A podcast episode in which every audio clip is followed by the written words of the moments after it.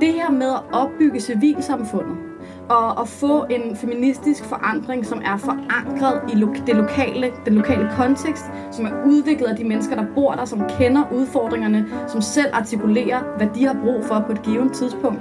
Det er mega, mega vigtigt for at få varighed i de her forandringer. Velkommen til Ligestilling Nu fra Folkemødet på Bornholm. Jeg er i Allinge, fuglene synger, og vejret er fantastisk.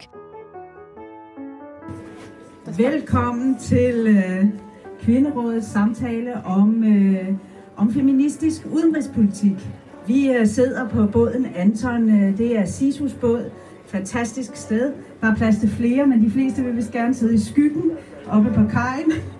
Det er rigtig dejligt. Og velkommen til Emma Holten. Mange tak skal du have. Emma, vil du, inden vi går i gang med emnet, vil du præsentere dig selv og fortælle lidt om, hvem du er? Ja, selvfølgelig. Tak for, at jeg måtte komme, og var det skønt at være her. Ja, mit navn er som sagt Emma Holten, og jeg arbejder som politisk konsulent i Kvinderådet, og begyndte at arbejde med feministisk udenrigspolitik og udviklingspolitik, som jo lidt er underkategorien, da jeg arbejdede i Oxfam, inden jeg fik jobbet i Kvinderådet, og jeg tror noget af det, som virkelig gjorde mig interesseret, det er, at mange af os kender jo de der lidt mere, hvad skal man sige, standard feministiske dagsordner, ligeløn og kampen mod seksuel vold og den slags ting, men jeg tror, jeg blev virkelig interesseret i feministisk udenrigspolitik, fordi det bringer feminismen ind et sted, hvor vi ikke er så vant til at møde den. Så det er ligesom min indgang til det, og så i Kvinderådet, så arbejder vi jo med at få feminisme og transformativ tænkning om køn ind alle de steder, vi overhovedet kan. Så det er også en del af det projekt. Tusind tak for det. Hvis du lige vil forklare for publikum, fordi det er jo ikke alle, der sådan... nu er vi jo på folkemødet, så det er jo ikke alle, der beskæftiger sig med feminisme til daglig. Så hvad er feministisk udenrigspolitik egentlig? Ja, men altså jeg tror, det som er fedt og spændende feministisk udenrigspolitik, som jeg også kom ind på lidt før, det er det her med, at det prøver at gøre noget, som vi måske ikke altid ser som mega politisk, til en politisk diskussion. For jeg tror, at udenrigs- og udviklingspolitik er faktisk nogle af de debatter, som den danske befolkning er mindst engageret i på et folkeligt plan. Altså det er jo ikke fordi, man sådan, rigtig snakker om det, sådan, det er meget sjældent, det er sådan med i debatten, og det er ikke så meget noget, folk snakker om på Facebook og alt sådan noget. Så mange af os har ligesom en idé om, at jamen, der er noget, der er god udenrigspolitik, og så er der noget, der er dårlig udenrigspolitik, og det er ligesom, Danmark prøver ligesom at gøre det så godt, vi kan. Og det, der er med feministisk udenrigspolitik, det er ligesom at sige, nej, der er faktisk forskellige ideologier, også inden for udenrigspolitik og udviklingspolitik. Det er ikke bare sådan, at der er noget, som alle er enige om fungerer, og så er det det, man gør.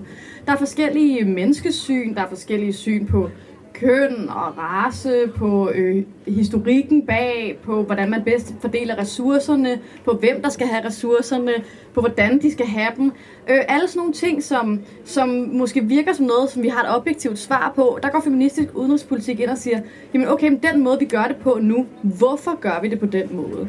Og der tror jeg, at vores kritik i Kvinderådet vil være, at vi måske har en patriarkalsk udenrigspolitik, som det er nu, og vores er ligesom et svar på det. Og feministisk udenrigspolitik er selvfølgelig en udenrigspolitik, som der har de værdier, vi kender fra den gængse feminisme, som er et stærkt fokus på magtanalyse og på hierarkier, og hvordan hierarkier kan blive reproduceret i institutioner, i familier, hvordan kvinder historisk har været undertrykt, og alle menneskers lige værd, simpelthen. Og alle menneskers lige værd, det er jo sådan en værdi, som stort set alle nationer og mennesker siger, de har, men at rent faktisk praktisere en politik, hvor alle mennesker har lige stor værdi, er faktisk rigtig, rigtig, rigtig svært at finde ud af, hvordan man gør det. Og jeg tror, at det vi gerne vil gøre med feministisk udenrigspolitik, det er at sige, det kan vi gøre bedre. Tak. Nu er det jo ikke noget, vi har fundet på her i Danmark jo. Det er jo noget, der eksisterer allerede. Kan du fortælle lidt om, hvor i verden man har en feministisk udenrigspolitik? Ja, altså jeg ved godt, når man hører Emma Holten sidde og snakke om feministisk udenrigspolitik, så tænker man bare, det er bare Emma Holten, der sætter ordet feminisme foran ting, hun får som en ny interesse. Men sådan, faktisk så er feministisk udenrigspolitik et fuldstændig gængs begreb i international udenrigspolitik. Og det er faktisk en fuldstændig, sådan, hvad skal man sige, kodificeret måde at arbejde med udvikling. Og nogle af pionererne på området har selvfølgelig været Canada og vores nabo Sverige, men det er altså også lande som Spanien og Mexico, som er begyndt at prøve at implementere de her ting i deres arbejde. Og jeg synes, at noget af det, som er selvfølgelig interessant med at arbejde med det her i Danmark, det er jo, at Danmark, når man hører danske politikere stå i FN eller i EU, så er det altid ligesom med de her briller på, om at Danmark er verdens bedste til ligestilling. Altså at vi ligesom, at alle kigger på os og spørger, hvordan gør de det? Men når det kommer til udenrigspolitik, så selvom vi blærer os rigtig meget, så er vi faktisk overhovedet ikke nogen af dem, der er højst placeret i forhold til at bruge ressourcer på kvinders rettigheder, på ligestilling. Og jeg vil faktisk gå så langsomt at sige, at i forhold til at arbejde aktivt med køn i udvikling og udenrigspolitik, der er Danmark måske en lille bitte smule bagud i forhold til nogle af de lande, som vi plejer at sammenligne os med. Ja, det må man sige. Jeg har studeret lidt Mexico, fordi det synes jeg jo er meget, meget spændende. De er i gang med at implementere feministisk udenrigspolitik, og det er både udenrigs- og sikkerhedspolitik og udviklingssamarbejde og handel og diplomati. Og de har ligesom sat det i system, så man kigger på tingene på en anden måde.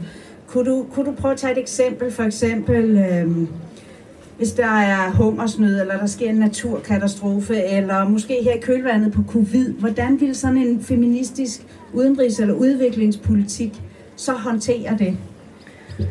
Ja, men altså for eksempel i Danmark, så har vi en gruppe inden for udenrigspolitikken og udviklingspolitikken, som vi kalder ligesom marginaliserede grupper.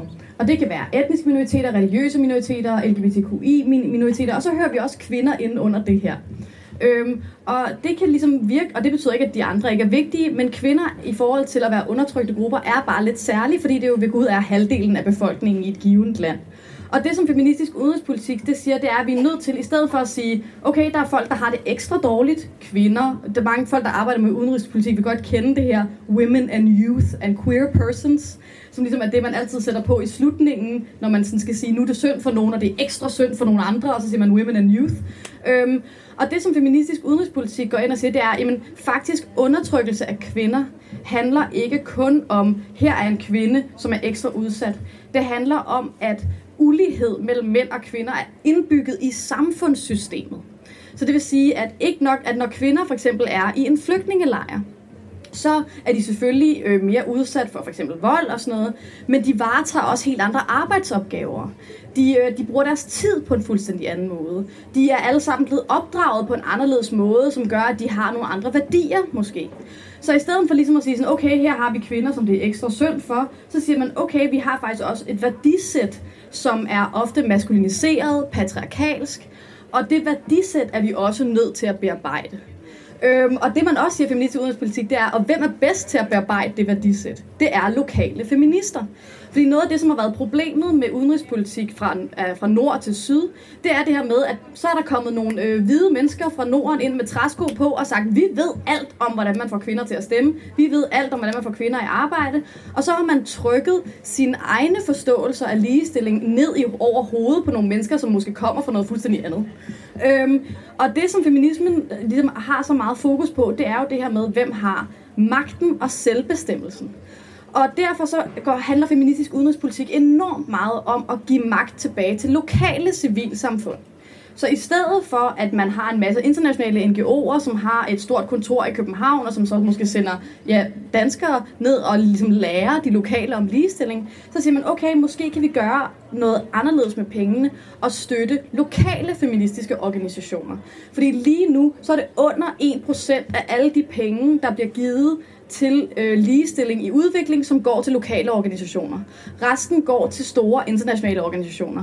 Og det her, det er ikke et argument for at lukke internationale organisationer. Vi har brug for NGO'er. De kan en masse ting, specielt på stor skala. Specielt når der er kriser, ulykker, krig. Men det her med at opbygge civilsamfundet og at få en feministisk forandring, som er forankret i den lokale kontekst, som er udviklet af de mennesker, der bor der, som kender udfordringerne, som selv artikulerer, hvad de har brug for på et givet tidspunkt. Det er mega, mega vigtigt for at få varighed i de her forandringer. Fordi det, der tit kan være problemet, det er, at så går Danmark for eksempel ind i et land og siger sådan, jamen vi arbejder sammen med den stat her, det her overhoved, og så laver vi nogle aftaler med dem om, hvad der er vigtigt på ligestilling, men så pludselig så bliver den person væltet. Og så er alt det arbejde spildt, så kommer der en eller anden ind. Hvorimod, at hvis man arbejder med civilsamfundet, så laver man varigt arbejde. Problemet er jo selvfølgelig bare, at det er mere komplekst. Det kræver måske mere arbejde, det kræver mere opsøgende arbejde, det kræver mere indsats for at finde relevante partnere og sådan noget. Men der er altså rimelig omfattende dokumentation for, og det ved vi jo også fra Danmark. Det, der har virket og skabt ligestilling i Danmark, er civilsamfundsorganisationer og demokratisk organisering, om det er fagforbund, om det er kvindebevægelsen. Altså de her ting er jo ikke kommet fra toppen, det er kommet nedefra. Og den mulighed for organisering og frigørelse, er det ikke altid, vi giver de mennesker, som vi samarbejder med i Syd. Så hvis jeg lytter mig til det, så siger du, det er noget med empowerment af kvinder lokalt og hjælpe dem med at blive organiseret. Og så er det en anden systemisk tænkning end den, der er lige nu. Man kan sige, at den, der er nu, er måske opstået lidt mere tilfældigt, kunne man sige det sådan. Og nu vil man gerne lave noget, der er mere gennemgribende, feministisk, både udviklingspolitik og udenrigspolitik osv. Ja. Ja, altså der er jo mange interessenter i udenrigspolitik. Altså det er jo ikke kun stater, det er jo også store virksomheder, for eksempel, og private fonde, altså som har nogle forståelser af, hvorfor de gerne vil have ligestilling. For eksempel så er det noget, man hører meget tit, det er jo ligesom, at ja, men hvis kvinder de arbejdede ligesom mænd i hele verden, så kunne vi få så og så mange milliarder dollars ud af det. Og det er ligesom det, man kan kalde gender equality paradigmet, som er, at vi har mænd, som er heroppe, og så har vi kvinder, som er hernede, og vi skal have kvinderne herop til mændene. Og det kan man jo godt forstå, hvor den forståelse er kommet fra, men det er bare en meget unuanceret måde at se på magt. Og det er måske heller ikke det, der er det rigtige for de samfund. Måske lever og arbejder de mænd i det samfund heller ikke på en god måde. Måske er der ting, vi kan gøre for dem i forhold til at få dem til at arbejde mindre, for eksempel. Så det er ligesom en måde at, hvad skal man sige, snakke om, hvad kunne være, hvad opfatter de her mennesker, som vi arbejder med, som det gode liv. Fordi virkelig ofte så handler udenrigspolitik om at ligesom sige, Danmark fungerer pissehamrende godt. Hvordan kan vi få resten af hele verden til at minde så meget som muligt overhovedet som Hjørring, som muligt. Og det er selvfølgelig hyggeligt nok og forståeligt nok. Hjørring er et dejligt sted, men Hjørring og Mombasa er bare ikke det samme sted. Og jeg tror, at det er sådan, det er det, der sådan ofte kan være det grænseoverskridende, og det, der er det måske lidt tabubelagte, når man har samtalen om feministisk udenrigspolitik, fordi det handler jo også om at flytte magten og bestemmelsen over ressourcerne. At mange feministiske teoretikere siger jo sådan, jamen okay, nogle gange så har udviklings- og udenrigspolitik en tendens til at reproducere de koloniale mønstre, som vi faktisk prøver at bekæmpe, som er en samfundsstruktur og en global struktur, hvor mennesker i nord sidder og bestemmer helt over, hvad der foregår overalt, og mennesker i syd simpelthen bare er på nords nåde, ikke?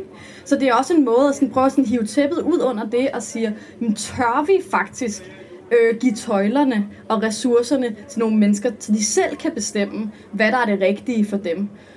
Og det er jo det, feminisme på en måde altid har handlet om. Det var jo også det, man har gjort med kvinder historisk, og sådan noget, ligesom sige sådan, jamen, vi vil ikke have at vide, hvordan vi skal leve vores liv.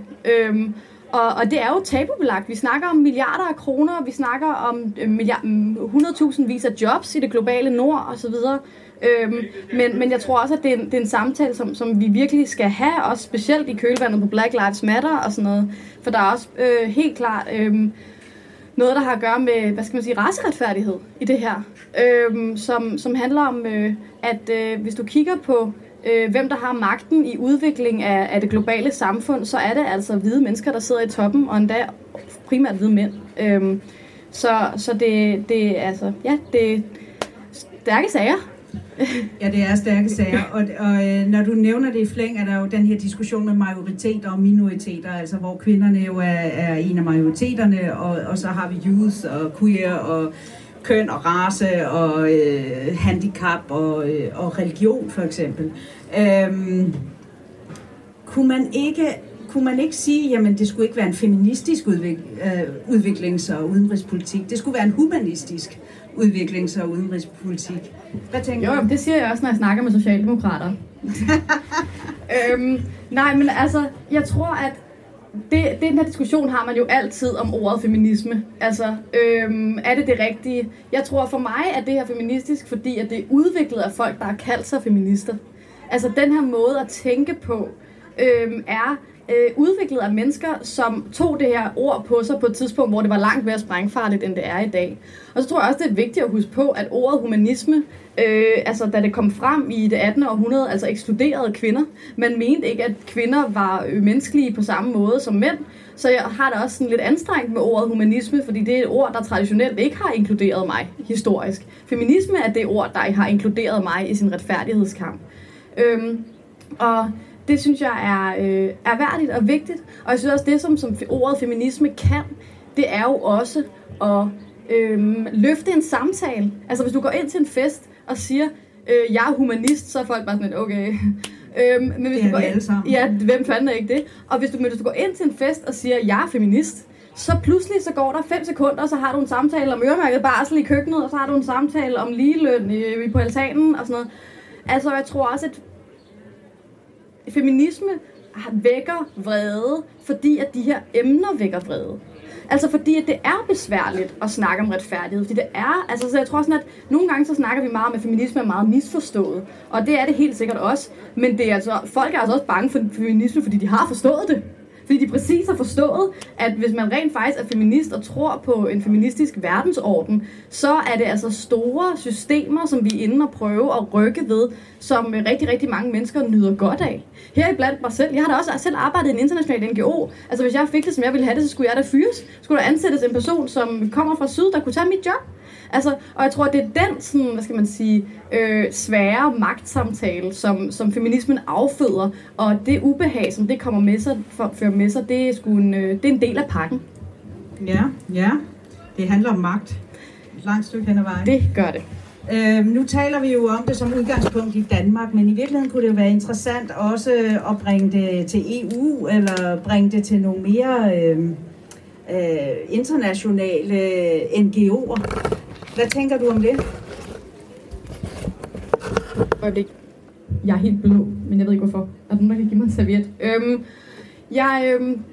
Jo, selvfølgelig. Altså, jeg tror, at det her det er den samtale, som i allerhøjeste grad ligesom angår det internationale samfund. Altså, en ting er, at vi sidder i Danmark og snakker om de her ting, og det er meget fint og sådan noget, men vi kommer ikke til at rykke noget ved det her overhovedet, hvis ikke det er noget, som vi har, nogle samtaler, vi har på de allerhøjeste niveauer.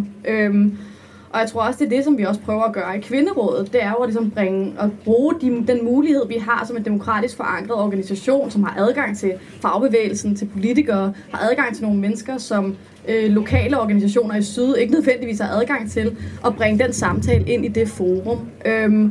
Så jeg tror også, at sådan, det, som kan være sådan, ja, svært, det er jo, at mange af de her strukturer, som man prøver at udfordre med feministisk udenrigspolitik, er jo dybt satte i hele den europæiske kultur. Altså hvis du ser på sådan noget som for eksempel velgørenhedskultur i Vesten, ikke? Rigtig, rigtig mange af os skammer os over at bo så rigt et sted. Vi er udmærket godt klar over, at det står helt af helvede til mange andre steder, og vi er måske også godt et eller andet sted ubevidst klar over, at vi på en måde nyder godt af den ulighed. Og den måde, vi ligesom løser det på, det er ved at give penge til velgørenhed. Det er sådan rigtig mange af os, ligesom vasker hænder, inklusive mig selv. Men det her med at sige, okay, i stedet for at give dine penge, kan du så give magt? Og tør du give den magt? Det tror jeg er sådan den mere smertefulde samtale, som er vildt vigtig at have i forbindelse med feministisk udenrigspolitik og feministisk udviklingspolitik, og som også er personlig og kommer folk nær, men som måske er det, der skal til for, at vi rykker på de ting, som vi gerne vil rykke ved, ikke? Som er den ultimative ambition, som er en verden uden kønsulighed. Ikke? Ja. Har du talt med regeringen? Hver dag taler jeg med dem. Og hvad siger de til det her? De spørger mig tit, hvad jeg synes.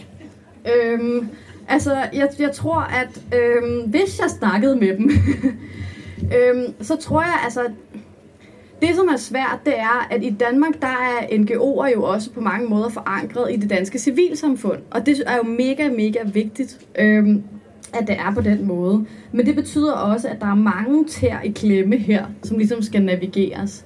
Men jeg synes i højere og højere grad, at jeg oplever en forståelse fra også regeringspartiet, at verden er ved at ændre sig. At udviklingen, nu har vi lavet udvikling på den her traditionelle måde i 30-40 år, og der er selvfølgelig sket en masse, men der er ikke sket vildt meget i forhold til, hvor mange penge, der er blevet brugt. Og nogle steder går det endda den forkerte vej, ikke? Og derfor det tror jeg også kan åbne op for, at man gør ting på en anden måde. Og det er jo på en måde det, der har været meget sjovt ved corona, at det kan faktisk åbne nogle døre for at tænke anderledes. Og måske ikke være så bange for at teste nogle andre muligheder. Så jeg synes, der er nogle åbninger lige nu, men der er ikke nogen tvivl om, at de vestlige samfund, inklusiv Danmark, bruger jo også udviklingspolitik som et lokalpolitisk redskab. Altså for eksempel den danske udviklingspolitik har jo primært fokus på migration. Og på at stoppe mængden af flygtninge, der kommer til Danmark, ikke? Og det kan selvfølgelig, behøver nødvendigvis ikke være dårligt. Altså selvfølgelig ønsker vi, at at mennesker kan bo i det land, hvor de er vokset op, hvor de har allermest lyst til at være, at de kan være der uden at frygte for vold, altså uden med ordentlig mad og ordentlige arbejdsforhold og sådan noget. Men udviklingspolitikken i Danmark handler ikke kun om, hvordan er det bedst for folk i syd. Altså, der er også nogle lokale interesser. Og jeg tror, det er der, det begynder at virkelig blive svært, eller nationale. Det er der, det begynder at blive svært at have sådan nogle her samtaler. Fordi at der begynder der at komme nogle sådan ting, der trækker i alle mulige forskellige retninger. Jeg tror, det er det, som, hvis jeg snakkede med regeringen, så ville de nok sige, ja, okay, vi kan måske godt se fra et perspektiv af en feministisk organisation i Marokko, at det, du siger, er rigtigt, men jeg har også nogle mennesker, der skal stemme på mig i Danmark.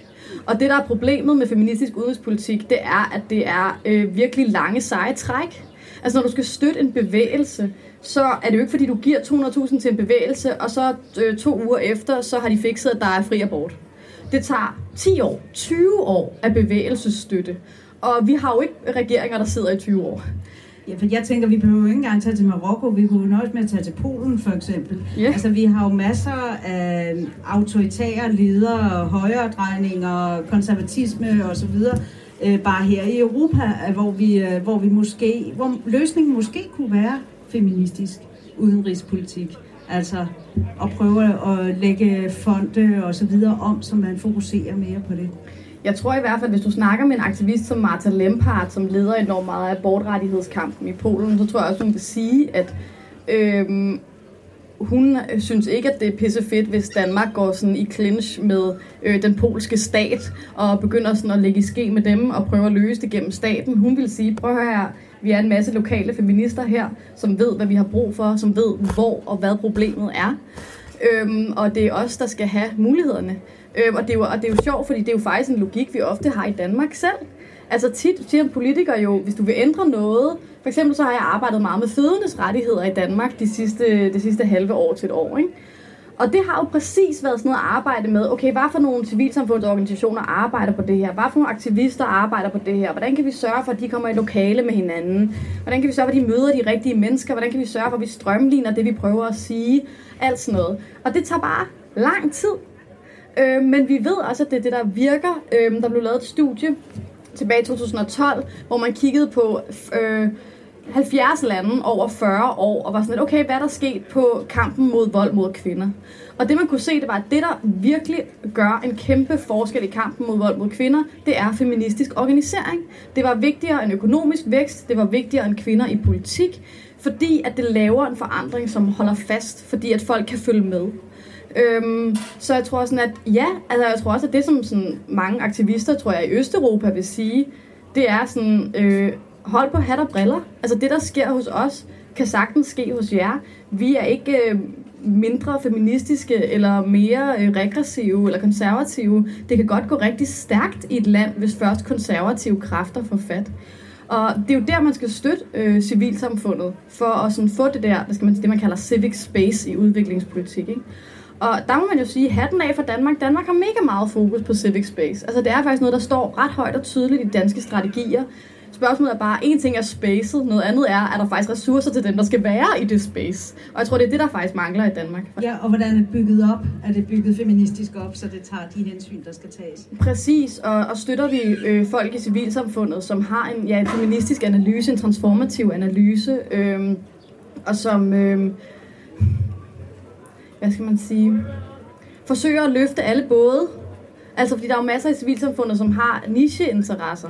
Men jeg synes, det som gang på gang bliver dokumenteret med meget feministisk arbejde, det er fordi, at rigtig mange feminister arbejder intersektionelt, som det kaldes. Hvilket vil sige, at man kigger både på køn, race, klasse, oprindelige befolkninger, seksualitet osv., og ser, hvordan de her ting spiller sammen, så står feministiske organisationer bare virkelig, virkelig stærkt på sådan noget arbejde. Og jeg synes også, det er jo morsomt, altså når man hører rigtig, rigtig mange danske politikere snakke om kvinder, der er undertrykt i MENA-regionen, og det er noget værre svineri og sådan noget. Og det er jo også rigtigt, at der er noget svineri, når kvinder bliver undertrykt. Men hvorfor ønsker man så ikke at støtte de kvinder, der tager den kamp? Altså med ressourcer. Man snakker bare om dem. Og når du siger intersektionalitet, så tænker jeg, det er jo fordi, det er vel fordi, man er biased på den måde, man kigger på tingene. Hvis ikke man går alle, hvad skal man sige, parametrene igennem. Jeg tror, at det er fordi, vi har nogle, når man udvikler udenrigs- og udviklingspolitik, så har man nogle checklister. Og der er ligestillingschecklisten ofte meget kort. Den er der 50-50 mænd og kvinder i det her? Bum, så kan vi smække en SDG 5 på den, og så er alle rigtig glade og tilfredse, i stedet for sådan at have en lidt mere grundig gennemgang af hvert projekt, man laver, og hvert projekt, man støtter. Er der en magtanalyse her? Er der kvinder, som er ressourcesvage, som kommer til orde her, sådan, så vi ikke bare sørger for, at det er de rige mænds døtre og koner, som pludselig sådan også bliver rige? Men de rige mænds døtre og koner! Altså... Der er en interessant kommentar her om mænd i det offentlige rum, men den gemmer vi til en anden gang. Men sådan, der er en feminist på Karin, tror jeg. Ja, præcis. At man ofte glemmer, når man evaluerer dansk politik i udlandet, alle de forskellige måder, noget kan være antikvinde. Altså for eksempel, så, hvis man har et arbejdsmarkedsprogram, som ikke tager højde for, at kvinder laver størstedelen af arbejdet i husholdningen, så kommer du til at lave et program, som ikke virker særlig godt for kvinder. Og jeg tror, det er de der usynlige kønsuligheder, som virkelig, virkelig tit dukker op i dansk politik i udlandet, som er, at man ligesom laver noget, som når du kigger på det, så virker det kønsneutralt, og det virker, som det fungerer pissegodt. Men når du rent faktisk applicerer det i virkeligheden, så ender det med at kun komme nogle særlige grupper til gode, om det kun er mænd, eller kun en særlig gruppe af kvinder, eller hvad det er, fordi man glemmer det her nuancerede kønsperspektiv. Og jeg tror, det er det, som feministisk udenrigspolitik prøver at adressere. Ja. Vi sidder jo på Sisus båd Anton her midt i Allingehavn, og... Desværre kunne udenrigs- og udviklingsministeren ikke være til stede under denne her samtale. Det kunne ellers have været spændende. Lidt, at han ikke bruger tid på det. Ja, helt ærligt. Men vi ved, at udviklingsministeren kommer her i næste uge. Og hvis nu vi skulle stille ham 3 spørgsmål, hvad skulle det så være, tænker du? Jeg starter med at spørge ham, om han er feminist. Det bliver de jo altid spurgt om. Det er altid en god måde at se en minister lide og stille dem det spørgsmål. Men jeg synes også, vi kunne spørge ham om, altså, hvad ser du som de største udfordringer for kvinder i det globale syd de næste 5 år? Altså, hvad er ligesom, hvis du skulle sætte ind et sted for kvinder i det globale syd, hvad ville det så ligesom være? Det synes jeg også kunne være meget afslørende. Og så tror jeg også på, at man kunne stille ham sådan et måske provokerende spørgsmål, som kunne være, hvem synes du bedst håndterer kvinders frigørelse? Hvem synes du skal stå for den opgave? For jeg synes nogle gange, og det gælder alle partier, og det gælder alle steder i Nord, så har man en tendens til at tale på en måde, som er, at folk i Nord skal stå for frigørelsen af mennesker i Syd, og vi skal lære dem, hvordan man frigør sig. Og jeg synes, det er vigtigt at få sagt, at ligesom det er tilfældet i Nord, så er det dem, der har erfaringerne på egen krop, som ofte ved bedst, hvordan de kæmper for deres egne rettigheder, og hvad de har brug for i deres egen kontekst. Tusind tak, Emma. Det har været fantastisk at tale med dig, og meget, meget lærerigt, og det håber jeg også, alle folk på båden og Karin har synes. Jeg ved ikke, vi har plads til et par spørgsmål eller kommentarer, så hvis der er nogen, der gerne vil have noget uddybet, så kom frit frem.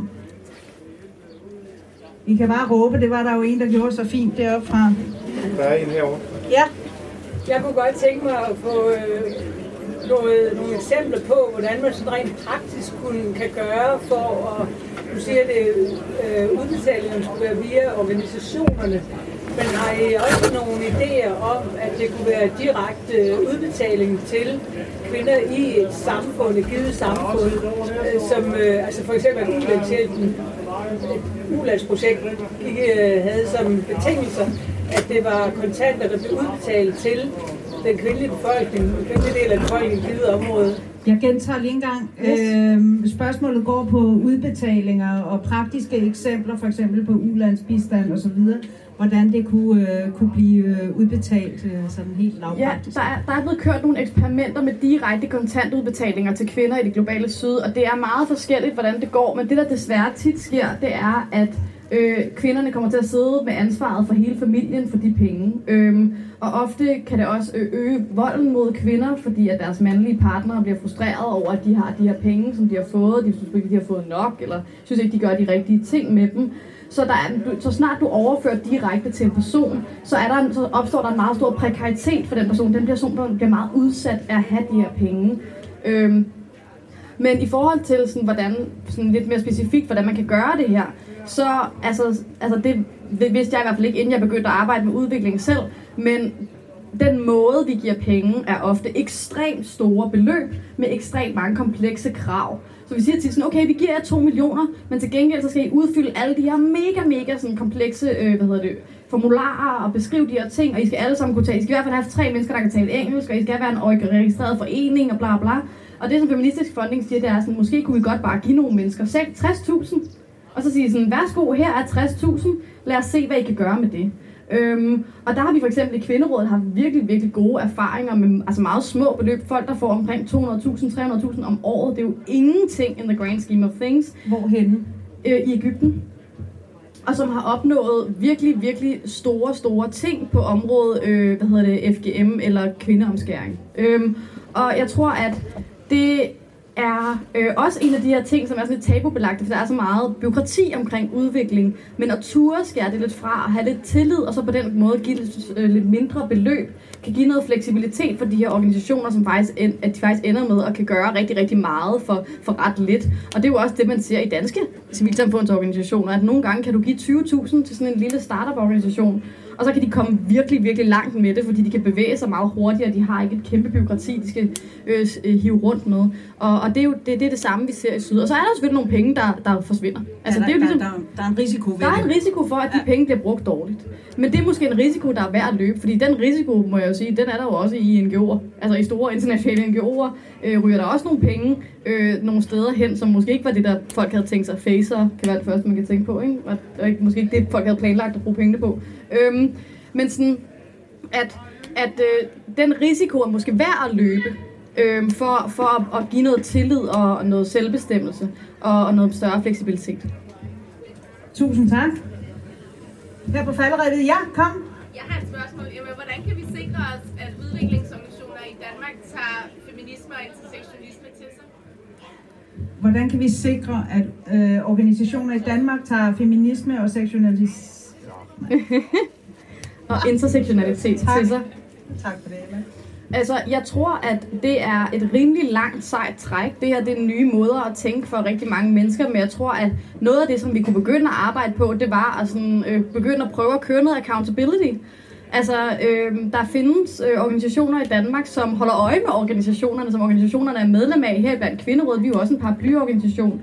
At noget af det, der kunne være virkelig spændende, kunne være at udvikle nogle fede evalueringsværktøjer, som kunne fungere rigtig godt og sige, okay, I har et program her, I siger, at det arbejder for ligestilling, men når vi rent faktisk kigger på, hvor pengene lander, hvad sker der så? Hvem er det ender med at give? Og det tror jeg også kunne være en service, som der kunne være virkelig meget brug for og interesse i, fordi det her, det er jo også en kompetence. Og jeg tror, det er det, der har været problemet i Danmark i rigtig mange år, bare for rundt af, for jeg smelter simpelthen, vi sidder lige i solen. Så har vi et fravær af kønsprofessionalisme i Danmark. Altså, vi har ikke nogen, man kan ikke blive uddannet, du kan ikke få en kandidat i køn, det kan du i alle andre skandinaviske lande. Så os, der arbejder med køn professionelt, er i mega høj grad autodidakte. Og det, at jeg er selvfølgelig dygtig til køn og sådan noget, men der er altså folk, der har en PhD i køn. Men i Danmark, fordi at køn ikke er professionaliseret, så sidder der ofte heller ikke kønsprofessionelle i NGO'erne. Og det er altså et strukturelt problem med kønsfaglighed, som vi har på tværs af hele det danske samfund. Det gælder i ministerierne, det gælder i udvikling, det gælder i erhvervslivet. At det her med at have folk, der har køn som en faglighed, er et mega, mega underskud i Danmark, og det kommer også meget tydeligt til udtryk i vores udvikling. Og så kan man lige skyde en bonus ind her, fordi der er jo faktisk et angreb på kønsforskning i Danmark. Altså. Og eftersom vi mangler faglighed lige netop på køn og kønsforskning og viden om køn, så virker det meget ufatteligt. Man kan angribe et forskningsområde, som stort set ikke eksisterer. Der er jo sådan, altså, måske 100 mennesker, der forsker i køn i Danmark, eller sådan noget. Det er intet i forhold til den befolkningstæthed, vi har. Og det er utroligt, men det angrebet, altså det er jo det, det må man jo sige, at det, hvis der er noget, vi har lært af Østeuropa de sidste par år, så er det, at så snart der kommer en konservativ leder til, så er det allerførste, de gør, at angribe kønsforskning. Og hvad kan vi lære af det? Det er fordi, det er det, der virkelig har magten til at transformere samfundet. Ja. Og med de ord, tusind tak, fordi I lyttede med. Det var fantastisk. Tak, Emma. Og tak til Kvinderådet, og tak til Sisu, fordi vi må være her på Anton. Det er den dejlige solskinsvær.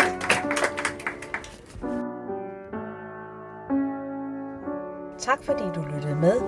Gå ind på hjemmesiden ligestilling.nu. Se mere på Facebook, Instagram eller LinkedIn. Ligestilling Nu, en podcast af Line Gæsø.